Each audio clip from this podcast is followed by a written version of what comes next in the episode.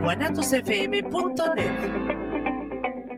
Los comentarios vertidos en este medio de comunicación son de exclusiva responsabilidad de quienes las emiten y no representan necesariamente el pensamiento ni la línea de guanatosfm.net.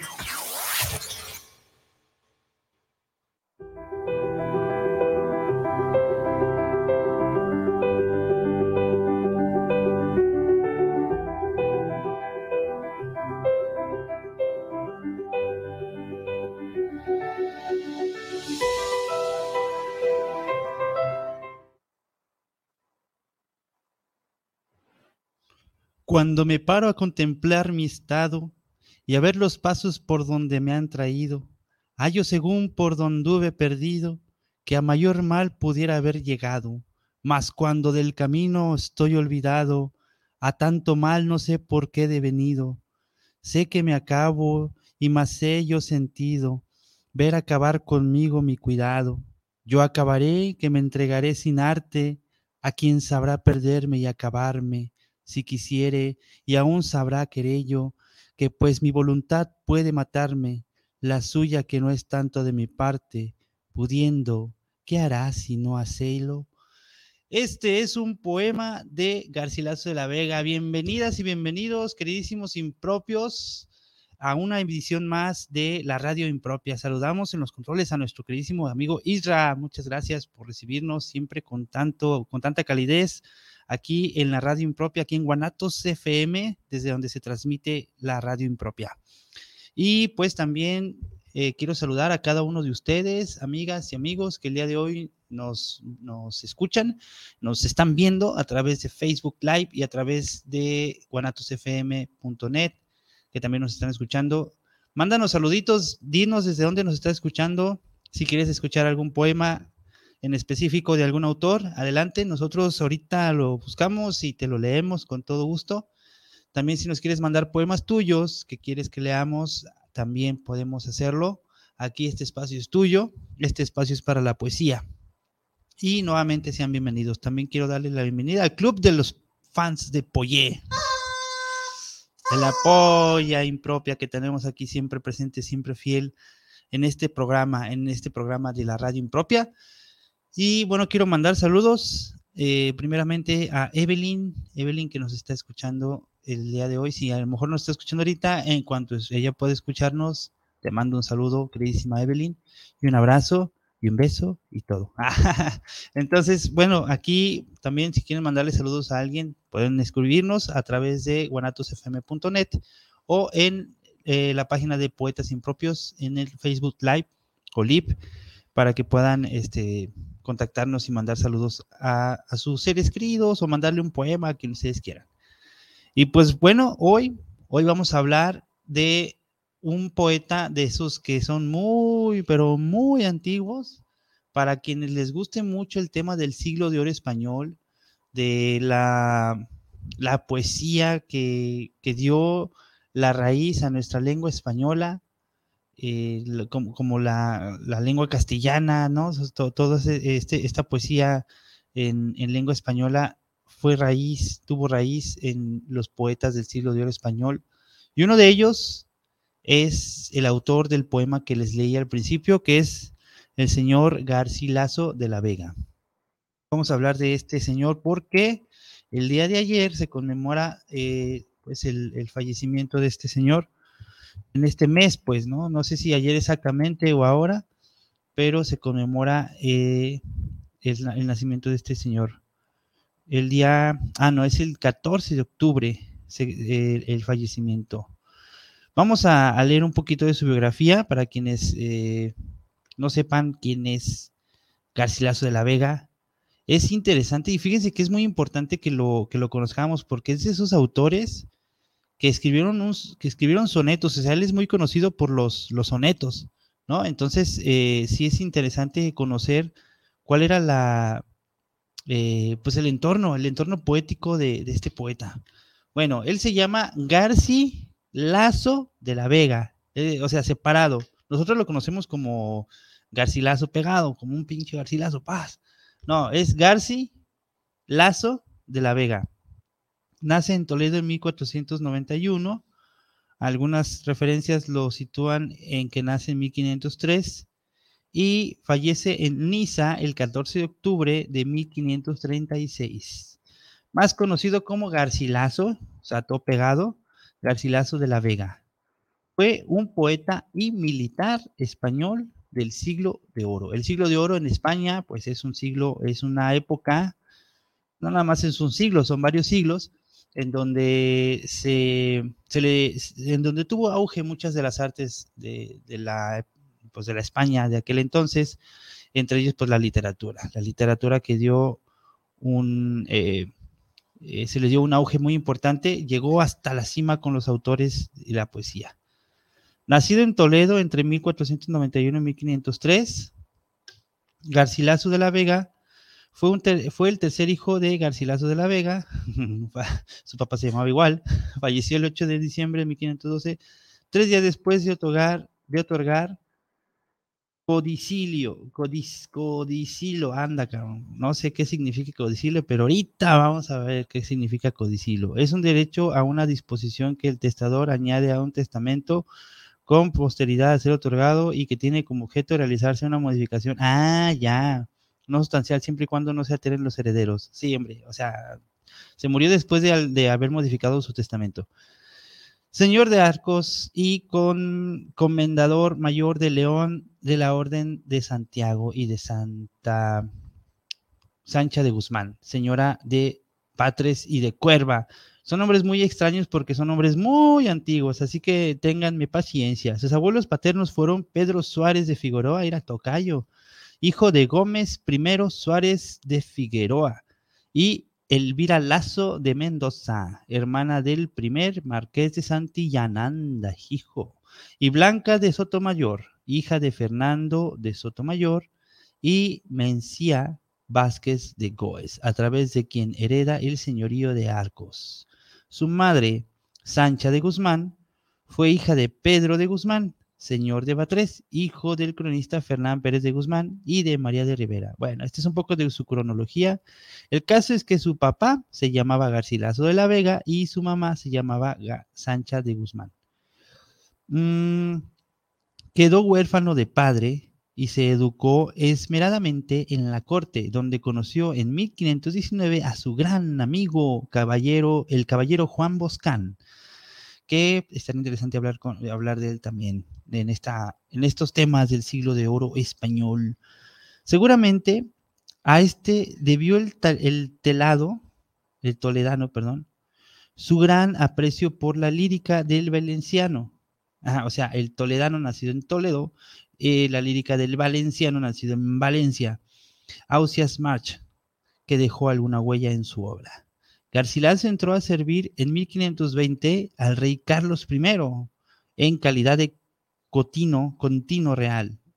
Aprendió griego, latín, italiano y francés, así como el arte de la esgrima y a tocar la cítara, el arpa y el laúd. Ándale.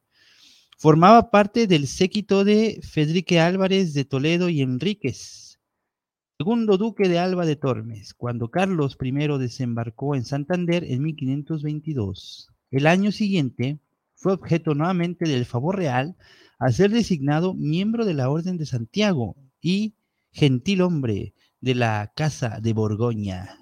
Joder. Organización al servicio de la corona que junto a la Casa de Castilla aprobaba a quienes trabajaban más cerca del monarca.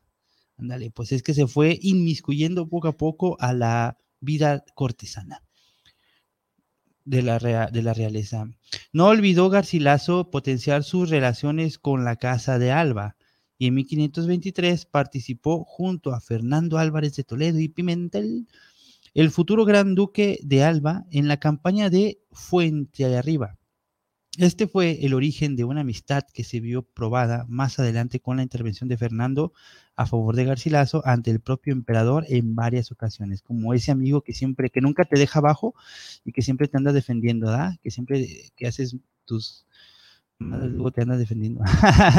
en los años siguientes, Garcilaso luchó en la guerra de las comunidades de Castilla y fue herido en la acción de Olias del Rey también participó en el cerco de su ciudad natal a finales de este mismo año, en 1522.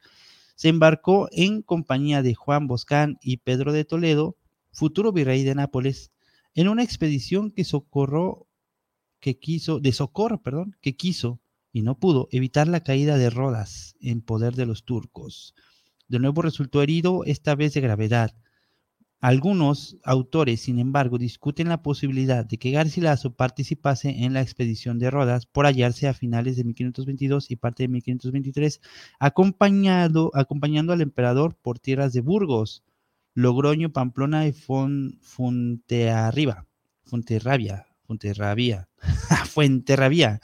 Disculpen mi, mi, mi dislexia.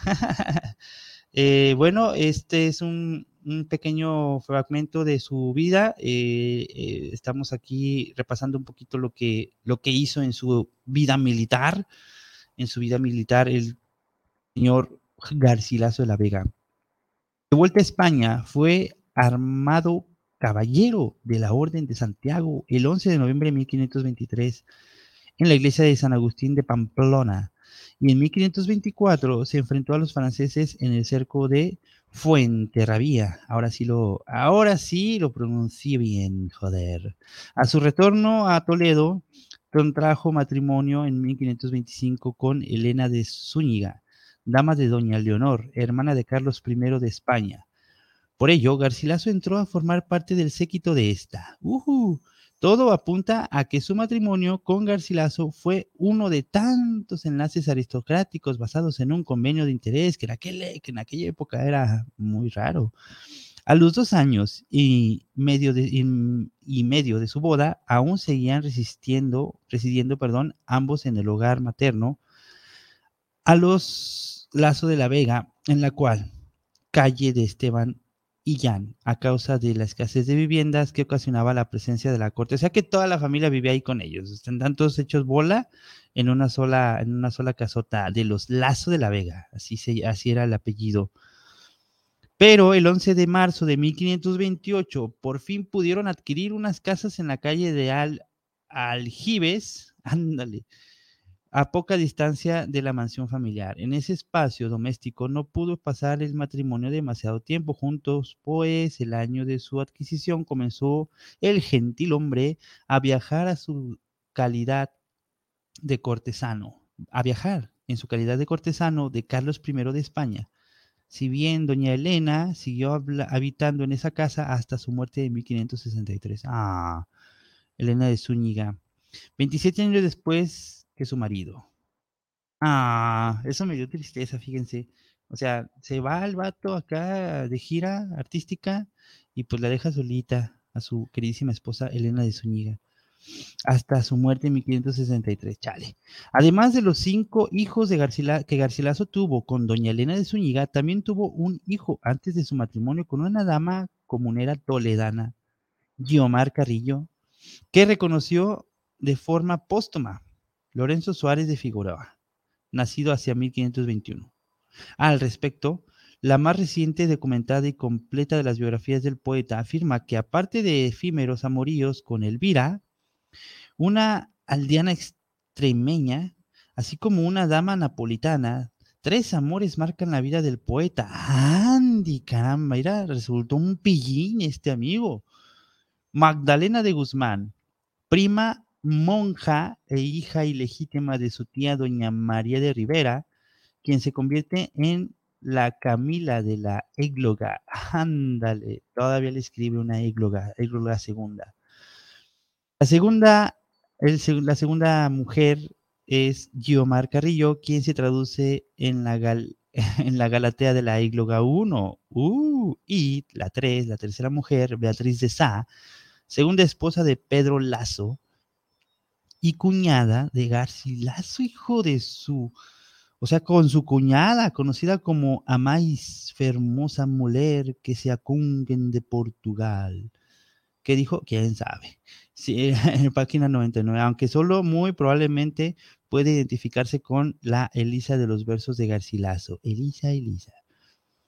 Entonces empezó a escribir sus primeros poemas según la estética de la lírica cancioneril, que pronto desecharía además Ejerció un tiempo como regidor de su ciudad natal. El punto de inflexión en su lírica obedece a un día de 1526 en Granada, en los jardines de Generalife y cerca del palacio del emperador, como canta Juan Boscán.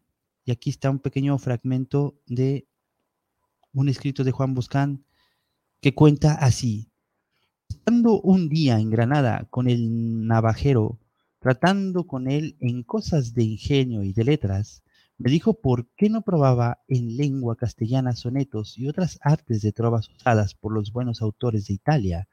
Y no solamente me lo dijo así livianamente, mas aún me rogó que lo hiciere. Si comencé a tentar este género de verso, en el cual hallé alguna dificultad por ser muy artificioso y tener muchas particularidades diferentes del nuestro, pero fui como fui poco a poco metiéndome con calor en ello. Mas esto no bastará a hacerme pasar muy adelante. Si Garcilaso, con su juicio, el cual no solamente en mi opinión, mas en la de todo el mundo ha sido tenido por cosa cierta, no me confirmara en esta mi demanda. Y así, alabándome muchas veces este propósito y acabándome de aprobar con su ejemplo, porque quiso él también llevar este camino, al cabo me hizo ocupar mis ratos en estos más fundamentalmente. Wow. O sea que un amigo de Juan Boscal le dijo, eh, carnal, ¿por qué no te aventas unos sonetos acá al estilo italianis? Y que el vato dice, no, pues, pues sí, pero pues sí me aviento, nada más que voy a necesitar la aprobación de mi amiguísimo Garcilaso La Vega, porque él es una vega en esto, ¿verdad? en este mismo año, en 1526, con motivo de las bodas de Carlos I con Isabel de Portugal, Acompañó a la corte en un viaje por varias ciudades españolas y se enamoró platónicamente de una dama portuguesa de la reina Isabel Freire, que cantó bajo el anagrama de Elisa en sus versos, que a ella son debidos. Dicha dama fue también destinataria de los versos de su amigo, el poeta y diplomático portugués Francisco Sá de Miranda. Írala, ándale, bajo el nombre de Celia, ándale, una teoría de la garcilasista María del Carmen y Vaquero apunta, sin embargo, que a esta Elisa habrían podido ser en realidad la segunda mujer de su hermano Pedro Lazo, la hermosísima Beatriz de Sá, descendiente del hidalgo francés Machío de Betancourt y de una princesa guanché celebrada por numerosos poetas portugueses. O sea que no sabían ni a quién le estaba escribiendo, pero pues a quién de sus amantes le estaba escribiendo. Pero miren, Isabel de Freire musa de poetas. Vamos a ver quién es Isabel de Freire. Dice, dama portuguesa a quien se le atribuye ser la pastora Elisa de los poemas de Garcilaso de la Vega. ya se armó. En 1528 dictó su testamento en Barcelona, Garcilaso, donde reconoció la paternidad de su hijo ilegítimo y asignó una pequeña suma de dinero para su educación. Ándale, pues hasta eso. Poco después de una colección de sus obras a Buscán para que la revisara y seguidamente partió hacia Roma. En 1529 participó en la campaña contra Florencia y asistió a la investidura del rey de España como Carlos V del Sacro Imperio Romano Germánico. Llevaba a cabo en Bolonia en febrero de 1530, acompañándole después a Mantua. Desde dicha ciudad el 17 de abril, Carlos autorizó a Garcilaso a regresar a España y le otorgó 80 mil maravedíes anuales para toda su vida en recompensa por los servicios prestados sin obligación de servir ni rescindir en nuestra corte. Íralo, le fue bien al vato. Tras su regreso a Toledo, Carlos le encargó en el verano de 1530, por mediación de la emperatriz Isabel, la tarea de viajar a Francia para comprobar el trato que el rey Francisco I de Francia estaba dispensando a su hermana Leonor de Austria, con quien se había casado en cumplimiento de la paz de las damas, y de paso espiar los posibles movimientos de tropas de la frontera. Uta, no que ya no iba a ir a servir, pero bueno. Al año siguiente Garcilaso fue testigo en la boda de su sobrino, un hijo de su hermano, el comunero Pedro Lazo el emperador se distinguió por la participación de Garcilaso, perdón, se disgustó por la participación de Garcilaso en un enlace que no contaba con su beneplácito y mandó detenerlo. Se le apresó en Tolosa y se acordó confinarlo en una isla del Danubio cerca de Ratisbona, descrita por el poeta en su canción tercera. La intervención de Fernando Álvarez de Toledo y Pimentel, tercer duque de Alba de Tormes, en favor de Garcilaso resultó crucial, aprovechando que en ese año los, los turcos empezaban a amenazar Viena. Hizo ver al emperador que se necesitaba Garcilaso, de forma que fue movilizado en ayuda del duque de Alba. El poeta abandonó, pues, en 1532 el Danubio, donde ya prácticamente era huésped del conde. Giori Sensneki de Milvani, ándale. Castellano de Gior. Oh, Gior. Y se estableció en Nápoles. Ándale, uno aprende cosas nuevas todos los días. Se integró muy pronto en la vida intelectual de la ciudad, que entonces giraba en torno a la Academia Pontaniana, y trabó amistad con poetas como Bernardo Tasso y Luigi Tancillo o Tancilo así con los humanistas Antonio Silesio y el futuro cardenal Jerónimo Seripando, destinatarios de algunos de sus textos y teóricos de la literatura como Antonio Sebastiani Minturno y en especial Mario Galeota, poeta enamorado de una hostil napolitana, Violante Sansverino, la flor de nido, la flor de nido, para quien escribió las liras de su quinta canción. También encontró allí al escritor erasmista Juan de Valdés, quien parece aludir a él, junto a otros caballeros en un paisaje de los últimos de su diálogo de la lengua. Bueno, por demás, Luis Zapata de Chávez cuenta una anécdota en su miscelánea de 1592 que revela cuán integrado se hallaba en el mundo cortesano de Nápoles. Y dice así, Luis Zapata de Chávez dice, era toda la gala y toda la damería de Italia, entre los cuales estaba Garcilaso, y ya puesta del sol, que es la hora en que se ceban los halcones y azores de mejor gana, y entre dos luces, la en que se vistan con más comunidad las damas, los criados celosos acudieron con velas muy temprano, de que todas y todos muy mucho se enfadaron, y la señora misma y dijo, oh ciega y gorda gente, Acudió luego Garcilaso con el fin mismo, verso de Petrarca, que cuadró allí. Qui si fanote inanzi será. Uh Ya sé italiano, pero no sé qué, no sé qué significa eso. En 1533 visitó Barcelona y entregó a Juan Boscano una carta a la muy magnífica señora doña Jerónima Palova de Almogávar, que apareció en 1534 y en calidad de prólogo en su traducción española de El cortesano de Baldassar Castiglione. Las innovaciones poéticas de Garcilaso y Boscán fueron imitadas en la corte y partidarios de los antiguos maestros castellanos como Cristóbal de Castillejo, aunque también con el mismo espíritu del Renacimiento se quejaban respetuosamente de las novedades. pues sí, claro, pues es que estabas en el Renacimiento y todavía le das una transgresión a los estilos del Renacimiento, del Renacimiento que pretendía, justamente por eso su nombre, rescatar las formas de la época clásica.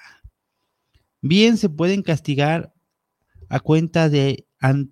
¿Qué dice aquí? No, está muy largo. Bueno, Garcilaso de la Vega, tras haber sido nombrado en 1534 alcalde de Ríjoles, participó en 1535 en la jornada de Túnez y tras la toma de la goleta en un combate de caballería cerca de los muros de Túnez, resultó herido de dos lanzas en la boca y en el brazo derecho. Ok, perfecto. Y poco después de estalló la guerra italiana en 1536 a 1538, la tercera guerra de Francisco I de Francia contra Carlos V. Y la expedición, un chocolate, ¿eh? Y la expedición contra Francia de 1536 a través de Provenza. Fue la última experiencia militar de Garcilaso. Ahorita que me acuerdo, imagínense que seas tan famoso que termine siendo un, un chocolate. Ah, qué destino tan bonito sería ese. Ser muy famoso y terminar siendo un chocolate. Bueno, me acordé ahorita por Carlos V. El poeta fue nombrado maestre de campo de un tercio de infantería, embarcándose en Málaga a cargo de 3.000 infantes que lo componían. Durante el temerario asalto a una fortaleza a finales de septiembre de 1536, acudiendo al combate sin armas defensivas, a excepción de una rodela, ándale, en Lemuy, cerca de Frejus, fue el primer hombre en trepar por la escala y alcanzado por una piedra arrojada por los defensores, cayó al foso gravemente herido. El emperador, preso de la ira por su futura y segura muerte, mandó ahorcar a la guarnición una vez tomada la fortificación. Trasladó a Niza, murió, trasladado a Niza, murió en esa ciudad a los pocos días, el 14 de octubre, asistido por un amigo, Francisco de Borja, duque, duque de Candía, y más tarde canonizado por la Iglesia Católica. ¡Ah! Yo no sabía eso. No sabía que era, que era santo. San Garcilaso de la Vega. Uh. Aunque fue sepultado inicialmente en el monasterio de Santo Domingo de Iniza, su cuerpo fue mandado traer a Toledo por su viuda, doña Elena, dos años después, en 1538, depositándose en la capilla del Rosario del convento de San Pedro Mártir. Ah, miren, ahí está mi tocayo. San Pedro Mártir en 1869. Los restos fueron exhumados por su conducción al Panteón de Hombres Ilustres y restituidos a la capilla familiar en 1900. Esta es su historia. Vamos a pedirle a San Jarcilazo de la Vega para que los poetas ya nos vaya bien. sí, yo no sabía que era santo, la verdad. No sabía que había sido canonizado eh, por la Iglesia Católica. Esto es interesante. Pues muy bien, esto es un poco de su vida. ¿Qué les pareció la vida de Garcilaso de la Vega? La verdad que está interesante. Eh, y pues bueno, vamos a, a, leer dos saluditos que nos mandan aquí. Nos manda Gerardo Mancera, saludo para el programa. Saludos a Pedro Carbagot de la Radio Impropia, saludos. Muchísimas gracias, Gerardo, por tus saludos. Miguel Ángel Flores, saludos para el programa de la Radio Impropia un gran programa el que están presentando. Yeah. No, pues gracias, Miguel Ángel. Este, gracias, gracias, hermano, por estarnos escuchando. También un abrazo para usted. Y pues comentarles que el día de hoy tenemos también una intervención poética en, la, en el altavoz en propio diferente a la que hemos estado a las que hemos estado presentando, pero ahorita, ahorita, ahorita, este, no, o sea, no se vayan, quédense conmigo y en un momento más vamos a transmitir algo interesante, una sorpresita que les tenemos para, para este, la, el altavoz impropio. Muy bien, ¿y qué creen? ¿O qué les parece si de una vez, si de una vez les leemos un poema de Garcilaso de la Vega? Aparte del que ya les leí, otro soneto más. El soneto 5 dice así. Escrito está en mi alma vuestro gesto, y cuando yo escribir de dos deseo, vos sola lo escribisteis, yo lo leo, tan solo que aun de vos me guardo en esto, en esto estoy y estaré siempre puesto, que aunque no cabe en mí cuanto en vos veo, de tanto bien lo que no entiendo creo. Tomando ya la fe por, su, por presupuesto. Yo no nací sino para quereros. Mi alma os ha cortado a su medida. Por hábito del alma mismo os quiero. Cuando tengo, confieso yo, beberos. Por vos nací, por vos tengo la vida, por vos he de morir y por vos muero. Este es el quinto soneto de Garcilaso de la Vega, en donde nos expresa sus sensaciones y sentimientos al ver a la persona amada, la energía y las ganas de estar con ella que le genera y el recuerdo de cada uno de sus gestos. ¿Quién de nosotros, a ver, creo que muchas personas a veces nos inspiramos, nos inspiramos, los que, los que pues solemos escribir poesía, nos inspiramos tanto al recordar cada gesto de la persona amada, de esa persona que nos provoca, que nos provoca esa sensación de escribir poesía. Díganme si no, o sea, no me van a dejar mentir. Al recordar sus gestos, cada uno de sus gestos, su mirada, o sea, es sus miles de miradas, cada mirada que tiene esa persona, cada sonrisa, cada movimiento de labios, de nariz, de de ojos, de cejas, de párpados, todo eso inspira, o sea, es un conjunto de inspiración inevitable, bueno, que hace inevitable que queramos escribir y que nos inspiren. Ay, ay, ay, ay, ay, ay, ay, ay, Es que aprendí mi, este, el Facebook Live y pues aquí se oye. Saludos a Frida, Frida Díaz Carrillo, Frida Daniel Díaz Carrillo que nos está escuchando. Yeah, te escuchamos desde Oaxaca, dice saludos. Saludos también desde Guadalajara hasta Oaxaca. Ya, gracias por estarnos escuchando, Frida. Este, queremos mandarte un gran saludo y también invitarlas, invitarte, invitarlas para que eh, nos manden poesía de ustedes y que nosotros aquí la podamos leer y que puedan ser escuchadas aquí en esta en este altavoz impropio. Cuando gusten, eh, igual por Messenger puedes mandarme este, tus poemas por WhatsApp. Ahorita voy a pasar mi WhatsApp por si quieren mandarme tus poemas en audio y con todo gusto aquí los transmitimos. El teléfono es 33 14 68 20 47. Anótenlo, 33 14 68 20 47 para que nos manden sus poemas y los podamos leer. Seguimos con los poemas de Garcilaso de la Vega. Vamos, a, vamos leyendo, vamos leyendo este otro soneto, que es el soneto 24. Oh, es el soneto 26. Dice, echado está por tierra el fundamento que mi vivir cansado sostenía Oh, cuánto bien se acaba en solo un día. Oh, cuántas esperanzas lleva el viento.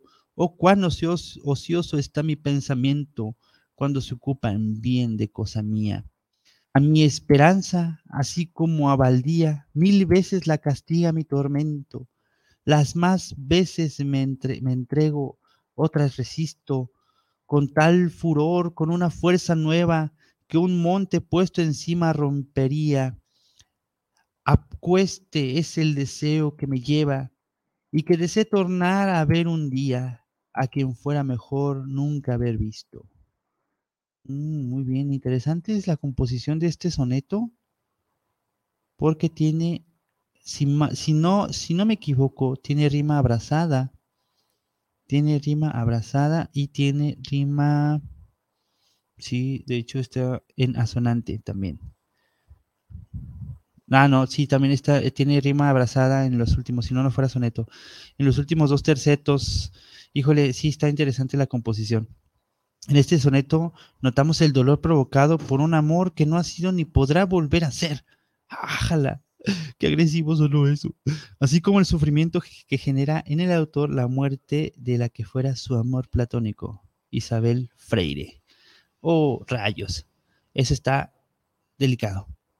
Muy bien, pues llegó la hora de pasar a nuestro altavoz impropio. ¿Qué les parece? Vamos a conocer, vamos a, les vamos a pasar un audio muy interesante, pero antes vamos a saludar a Rodrigo Torres que nos escribe desde guanatosfm.net. Dice Rodrigo Torres, saludos para el programa. María Telle, saludos para Pedro Carbagot. Y a Lepoye, saludos desde Zapopan. Yeah, eh, creo que aquí son dos saludos entonces. Rodrigo Torres dice saludos para el programa y María Tellas dice saludos para Pedro Carragot y a la Polle saludos desde Zapopan. Yeah, desde Zapopan les mandamos un saludo y un pollazo desde Guanatos FM a todos los que nos están escuchando el día de hoy. Pues bueno, eh, vamos a escuchar y ver este video interesantísimo que quiero darles un poco de contexto. Es lo que en algún momento eh, se, tenía oculto, se tenía oculto y que recientemente eh, salió a la luz un audio del mismísimo Che Guevara, el Che Guevara recitando un poema de César Vallejo, el poema de los heraldos negros. Por favor, Irra, haznos el favor de poner el altavoz impropio. Adelante.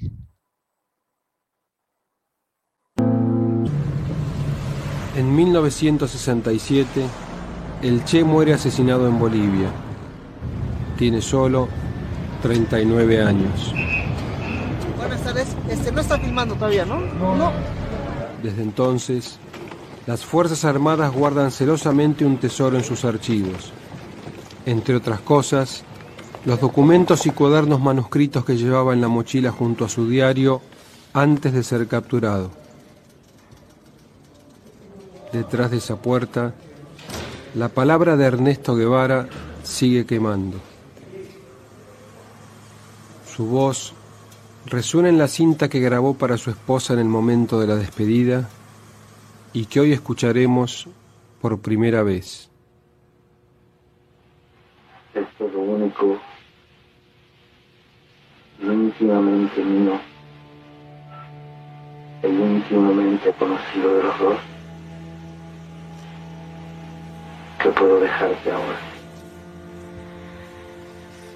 Los heraldos míos.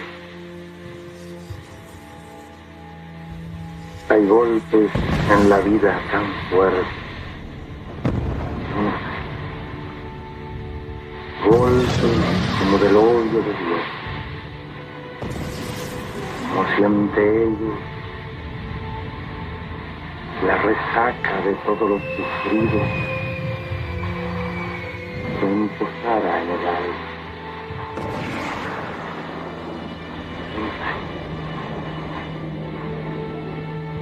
un poco hacen zanjas oscuras en el rostro más viejo y en el lomo más fuerte. Serán tal vez los potros de bárbaros apilas, serán los negros que nos mandan por las caídas hondas de los del alma, de alguna fe adorable que el destino placé.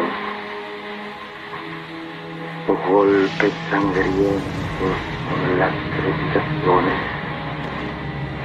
algún pan que en la puerta del oro Y el hombre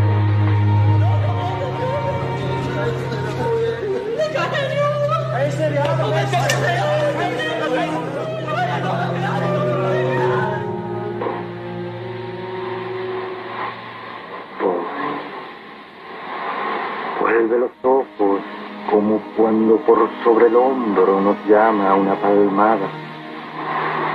Vuelve los ojos locos y todo lo vivido en arco de culpa en la mirada.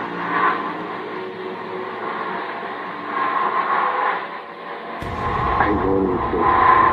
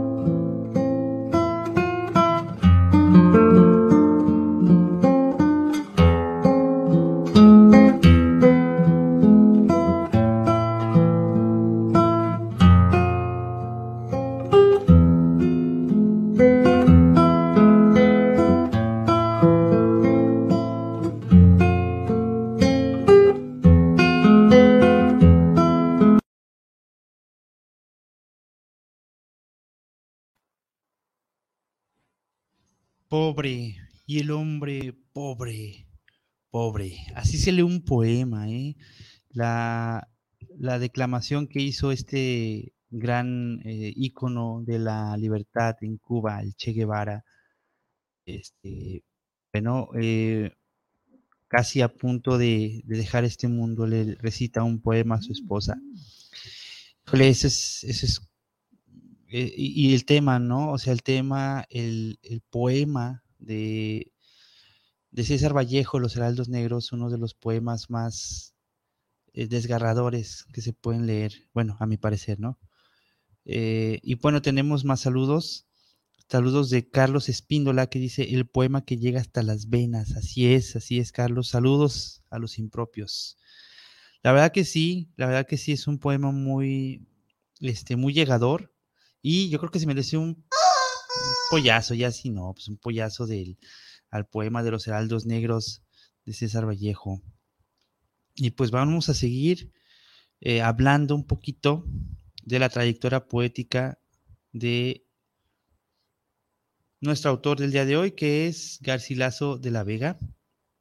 Es un poco de su, pues de cómo, cómo fue eh, inmiscuyendo en las letras el poeta Garcilaso de la Vega. La poesía de Garcilaso de la Vega está dividida por su estancia en Nápoles, primero en 1522 y 1523, y luego en 1573, 10 años después.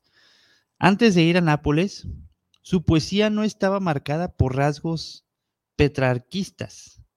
Fue en Nápoles donde descubrió a los autores italianos. Después de su estancia, abundó en rasgos de la lírica italiana influido tanto por autores anteriores como Francesco Petrarca, como por autores contemporáneos como Jacobo Sanazaro, que fue el autor en 1504 de La Arcadia.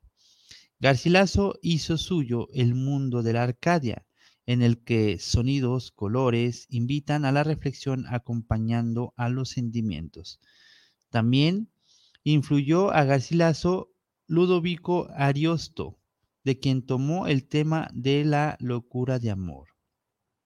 En Italia, Garcilaso fortaleció su clasicismo, ya aprendido con los humanistas y castellanos de la corte, y redescubrió a Virgilio y sus bucólicas, a Ovidio y sus metamorfosis, y a Horacio y sus odas, sin olvidar otros autores griegos que también estudió. La obra poética de Garcilaso de la Vega, compuesta por 40 sonetos, 5 canciones, órale, son 40 sonetos, 5 canciones, una oda en liras, dos elegías, una epístola y tres églogas, y ocho coplas castellanas y tres odas y un epígrama en latín, se publicó por primera vez en 1543, a modo de apéndice de las obras de Juan Buscal. La producción lírica de Garcilaso de la Vega, máxima expresión del Renacimiento castellano, se convirtió desde muy pronto en una referencia inexcusable para los poetas españoles. Ya se la saben, ¿eh? Si quieren leer, si quieren escribir poesía en lengua española, hay que leer a Garcilaso de la Vega, que desde entonces no pudieron ignorar la revolución métrica y estética operada por el por él en la lírica española al introducir con Juan Boscán y Diego Hurtado de Mendoza una serie de estrofas, terceto, soneto, lira, octava real, en decasílabos sueltos, con... En, ah, con razón, hace ratito se me hizo como interesante el soneto porque digo, a ver, a ver, a ver, a ver, ¿qué está pasando aquí? Terceto, soneto, lira, octava real, en decasílabos sueltos, cosa que en los sonetos, según las reglas del siglo de español, no podría existir, pero a Juan Boscán y a Garcilaso les valió queso y órale, hay que poner sonetos eh, de decasílabos sueltos en los sonetos. Yeah. Eh, revolucionando las letras, eso, eso me gusta. El verso en decasílabo y su ritmo tritónico, mucho más flexible que el rígido y monótono del dodecasílabo y el repertorio de temas, estructuras y recursos estilísticos del petrarparquismo. Ok, para que nos estén escuchando y dicen, ¿este güey de qué está hablando? Quiero decirles que el soneto es una forma poética del siglo de oro español de hace muchos siglos que se inventó en aquellos tiempos, que contiene cuatro estrofas, como las canciones, ¿verdad? Pero son cuatro estrofas. La primera estrofa consta de cuatro versitos o cuatro renglones. La segunda estrofa también, ¿sí? Y las, las siguientes dos estrofas son de tres versos cada estrofa. Entonces, en el soneto tenemos dos estrofas de cuatro versos cada una y dos estrofas de tres versos cada una. Pero hay una regla muy importante en los sonetos. Bueno, importante para algunos poetas del siglo de oro español y no para Garcilaso. los versos de todos estos, de estos poemas deben de ser endecasílabos, es decir, de 11 sílabas. Cada verso debe de tener 11 sílabas. Ustedes sabrán que la métrica de la poesía se cuenta a través de sílabas y no de palabras como es en la gramática. En la poesía se cuentan las sílabas. Entonces, si Garcilaso de la Vega tenía un poema, una, no sé, un fragmento, por ejemplo, aquí hay uno que dice, más a las veces son mejor oídos el puro ingenio y lengua casi muda, ¿sí? O sea, eso que dice, más a las veces son mejor oídos, eso, esas palabras juntas cuentan 11 sílabas. Entonces, ¿qué hacían estos dos amigos? Juan Boscán y Garcilaso de la Vega dijeron, ¿por qué los sonetos tienen que ser a huevo de, de 11 sílabas? ¿Por qué no hacer un soneto de 12 sílabas? Pues vamos haciéndolo. Y así lo, lo, siguieron haciendo. Y a lo mejor de 11 sílabas también, pero con una entonación distinta para que al final de cada sílaba hubiera una sílaba más. Entonces, hicieron un desorden con los sonetos estos dos amigos, por eso se les conoce como que transgredieron un poco eh, y fue una corriente alterna porque apenas estaba rescatando las formas clásicas, o sea, estaba el renacimiento en pleno auge, cuando a estos dos se les ocurre comenzar a transgredir las formas clásicas de la poesía. Así que es está interesante, está muy interesante. Bien, vamos a continuar. El lenguaje de Garcilaso es claro y nítido, conforme a los ideales de su amigo Juan de Valdés. Selección, eh, selección, precisión y naturalidad. Palabra oral más que escrita.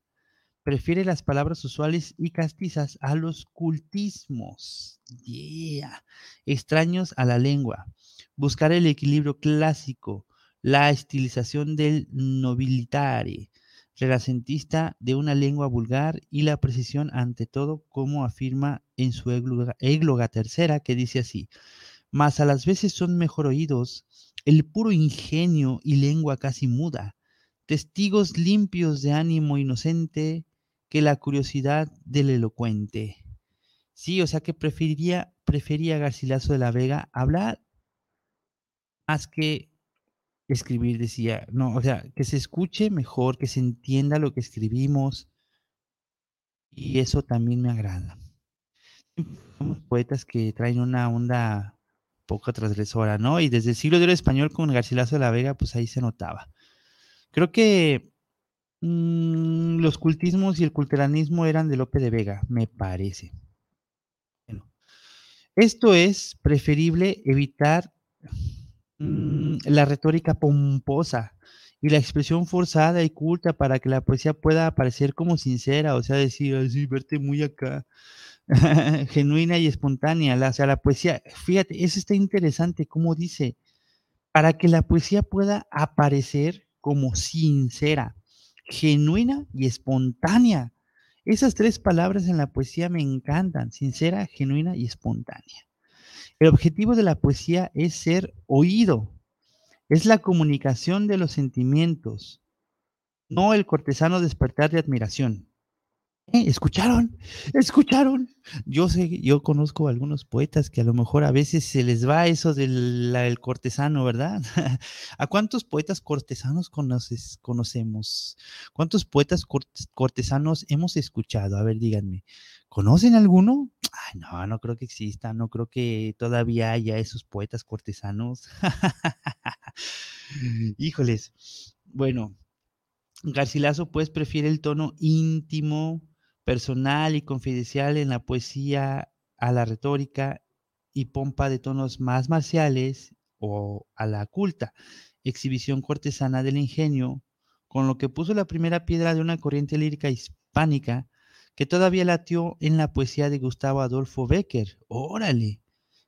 Dos siglos después, no, un siglo después, haciéndose eco del ideal lingüístico y estilístico de su amigo Juan de Valdés, escribió en el prólogo a la, prólogo a la traducción de su amigo Juan Boscán de El cortesano de Baltasar de Castiglione. Guardó una cosa en la lengua castellana que muy pocos lo han alcanzado, que fue huir del afectación sin dar consigo en ninguna sequedad, y con gran limpieza de estilo usó de términos muy cortesanos y muy admitidos de los buenos oídos, y no nuevos, ni al parecer desusados de la gente. Esto escribe Juan Buscán de Garcilaso. El estilo de Garcilaso es muy característico. Cuida especialmente la musicalidad del verso mediante el uso de la aliteración y un ritmo en tono a los tres ejes principales del endecasílabo. ¿Saben qué es la aliteración? La aliteración es una figura retórica, es decir, una forma de escribir algo para decir algo. La aliteración es cuando escribimos fonéticamente palabras que suenan parecido. Por ejemplo, algo que está lleno de aliteración son los trabalenguas. Por ejemplo, cuando dices tres tristes tigres tragaban trigo en un trigal, la aliteración está marcada en esa pronunciación. Tre, tri, tri, tru, tri, tri, tru, tru. Esa es la aliteración y Garcilaso de la Vega usaba mucho el tema, este recurso para su poesía. Utiliza asiduamente el, el epíteto con la intención, eh, es una forma poética el epíteto, con la intención de crear un mundo idealizado donde los objet- objetos resultan arquetípicos y estilizados al modo de platonismo. Por otra parte, es muy hábil en la descripción de lo fugitivo y lo huidizo. Su poesía produce una vívida sensación de tiempo y se impregna de melancolía por el transcurso de la vida, lo que él llamó su dolorido sentir. Oh, rayos. Bueno, el epíteto es un adjetivo calificativo que resalta las características y cualidades de un sustantivo. Es cuando exageras algo, es cuando exageras algún sustantivo. Por ejemplo, cuando dices Pedro el más guapísimo, guapísimo, pero guapísimo. Ándale, ese es un epíteto, que, no siempre es cierto, pero ese es un epíteto. Vamos a, a leer más poemas de Garcilaso de la Vega. ¿Qué les parece? Pero primero vamos a saludar a todos los que nos están viendo aquí en el Facebook Live de Poetas Impropios y de Guanatos FM. Saludarlos a todos ustedes. Gracias por vernos. Escríbanos a quién le mandamos saluditos. Y también mm, saludar pues a todos los que nos están escuchando a través de guanatosfm.net. Vamos a leer otro poema de Garcilaso de la Vega. Este es el soneto número 38. Estoy continuo en lágrimas bañado, rompiendo siempre el aire con suspiros, y más me duele el no usar deciros que he llegado por vos a tal estado, ouch, que viéndome de estoy y en lo que he andado por el camino estrecho de seguiros, si me quiero tornar para huiros, desmayo viendo atrás lo que he dejado. Y si quiero subir a la alta cumbre, a cada paso espantanme en la vía, ejemplos tristes de los que han caído, sobre todo me falta ya la lumbre de la esperanza con que andar solía por la oscura región de vuestro olvido. Este es un pollazo. Está bien triste este poema. Dice, este poema Garcilaso nos habla de un problema que sigue vigente en muchas personas hoy en día, la lucha entre el amar y el querer dejar de amar. ¡Oh! Alguien que no nos corresponde. ¡Oh! ¡Chale! Acaba de dar en el mero cócoro este Garcilaso de la Vega con su poema, con su soneto número 38. Muy bien, muy bien, no se crean, no se crean. Aquí andamos, aquí andamos, todo chido, todo fine. Muy bien, pues vamos a, a, continuar. A ver, vamos a ver qué más dice sobre su poesía. Dice, el paisaje resulta arcádico, pero instalado rigurosamente en sus predios de Toledo al margen del río Tajo. Ah, caray, no sé qué estoy leyendo. Ah, ya, perdón, me adelanté. Eh, nos quedamos en que usaba la aliteración y el epíteto. Y pues así dice que señala, ah, aparecen los temas mitológicos como alternativa a los temas religiosos. Garcilaso no escribió ni un verso de tema religioso. La mitología suscitaba en él una gran emoción artística y se identificaba plenamente con algunos mitos como el de Apolo y Dafne. Creo que conozco a alguien es que pudiera ser la reencarnación de Garcilaso de la Vega y se me hace que si alguno de los poetas impropios me está escuchando, quizás, quizás también va a conocer a al que podría ser la reencarnación de Garcilaso de la Vega, y vamos a decírselo. ¿A poco no conocen a alguien que habla mucho de Apolo y Dafne? Si conocen, si los que me están escuchando son, son aquí poetas del, del medio y conocen a alguien que hable mucho de Apolo y Dafne, van a saber de quién está hablando, díganmelo, coméntenmelo aquí y les voy a decir al final del programa de quién se trata. Como se ya, señala Margot Arce Blanco, sus temas preferidos son los sentimientos de ausencia, el conflicto entre razón y pasión, el paso del tiempo y el canto de una naturaleza idílica que sirve de contraste a los doloridos sentimientos del poeta. Cree en un trasmundo que no es el religioso cristiano, sino el pagano. Como lo dice en la égloga primera, dice, contigo mano a mano, busquemos otros prados y otros ríos, otros valles floridos y sombríos donde descanse y siempre pueda verte ante los ojos míos, sin miedo y sobresalto de perderte. Oh, rayos. Oigan, ya me están dando ganas de echar una vuelta a las librerías para buscar un libro de Garcilaso de la Vega porque no tengo ningún libro de Garcilaso de la Vega. Tengo por ahí un libro de varios poetas, una antología, creo que por lo general así se encuentra, ¿no? Antología de poetas líricos castellanos, creo que se llama, y ahí hay, poemas de Garcilaso de la Vega, pero imagínense, dice, eh, bueno, puede que haya un, un libro con toda su obra, quizás, a lo mejor, si lo encuentro por ahí les digo para rifarlo aquí en la radio impropia. Y pues vamos a ver, aquí hay otro saludito que nos manda Mariana Vázquez a través de guanatosfm.net. Dice, saludos para el programa desde la Ciudad de México, para el programa de la radio impropia. Un gran saludo y admiración. Muchísimas gracias, Mariana. Gracias por escucharnos de la Ciudad de México. Te mandamos un abrazo también. Y pues también, eh, ya mero nos vamos, ¿qué creen? Oigan, este programa se me pasó muy rápido, ¿eh? Ya como que, como que el hecho de estar leyendo a Garcilaso, dije, ah, caray, este, una lectura muy divertida, ¿verdad? bueno, pues miren, antes de terminar con este programa, quisiera invitarlos a un gran evento que se está suscitando, del que todo mundo está hablando, de que todos dicen, oh, Dios mío, tengo que estar en este evento. Y otros dicen, oh, ¿qué es eso?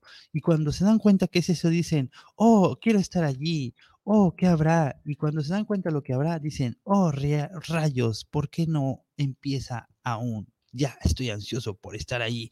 Y se trata de Vampiria Fest, un evento poético vampírico.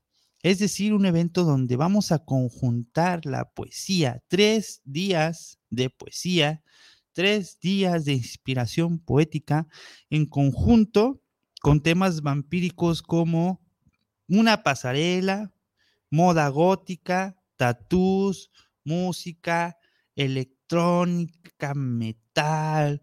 Eh, vamos a tener una pasarela gótica también. Vamos a tener una danza bien chida, una danza de una de belly dance que se llama Metal Belly Dance. Es una dark fusion bien chida y la verdad que se va a poner pero bien, bien catastrófico bien chido. Vamos a tener esos eventos, vamos a tener también una lectura dramatizada de la obra de teatro Vampiresa, escrita por el gran y célebre autor Pedro Carbagot. Ah, no se crean. No, sí escribí esa obra, este, pero, pero no soy célebre, ¿verdad? Esa obra, este, se va a presentar, pero no así como en teatro como tal, sino que va a ser una lectura dramatizada, lo cual es muy parecido a lo que se hace en la poesía. Entonces, la verdad que lo vamos a disfrutar muchísimo. Va a estar participando también el colectivo de I Am Arte con una gala vampírica. La verdad que se va a poner muy, muy, muy chido. Va a ser aquí en Guadalajara. ¿En dónde creen? Ah, pues ya saben dónde. En donde suceden cosas. En el Tártaro. En el Tártaro Centro Cultural ubicado en Santa Mónica, número 208. casi esquina con San Felipe. Pero ahí les va. Si quieren saber toda la información, si quieren saber todo lo que va a haber, la programación, este, los horarios, cuánto cuestan los boletos y todo ese rollo, métanse a la página oficial del evento que es vampiriafest.com. Vampiriafest, así todo pegado, vampiriafest.com. Y allí van a encontrar toda la información de este festival que estamos organizando desde Poetas Impropios para todos ustedes. Festival Poético Vampírico en Guadalajara. Los días 27, 28 y 29 de octubre a partir de las 8 de la noche en el Tártaro Centro Cultural. Allí, de hecho, también es un aviso y una noticia. Dentro del evento, dentro del marco de este evento de Vampira Fest, vamos a presentar la edición número 66 de Poetas Impropios, el EPI 66, que se va a llamar Versos Vampíricos. como para chuparnos la sangre de todos. Entonces, ahí vamos a estar los Poetas Impropios con nuestra edición número 66, el día 29 a las 8 de la noche, bueno, 8 y media, 9 de la noche por ahí. Este, participando dentro del marco del Vampira Fest. Así que están invitadísimos, va a estar súper chido este evento. Los espero y ya saben, pueden conseguir sus entradas en vampiriafest.com. Nada más así, bien fácil, vampiriafest.com. Y pues bueno, hemos llegado al final de este programa. Lástima, pero la próxima semana nos vamos a ver con más contenido poético, con más autores, con más pollazos. Y les mando un abrazo a todos ustedes, queridísimos impropios, impropias que nos estuvieron escuchando el día de hoy. Eh, también saludamos a Damaris, que pues hoy no, no, estuvo con nosotros tampoco, pero bueno, pronto, pronto va a regresar Damaris, pronto vamos a ver nuevamente aquí con nosotros y también a nuevos invitados. Así que pues estén al pendiente. Cada semana a las 4 de la tarde los esperamos aquí en Guanatos FM y a través de la página de Poetas Impropios. Muchísimas gracias a todas y a todos. Si lo sientes, dilo con poesía. Yo soy Pedro Carbagot. Hasta pronto.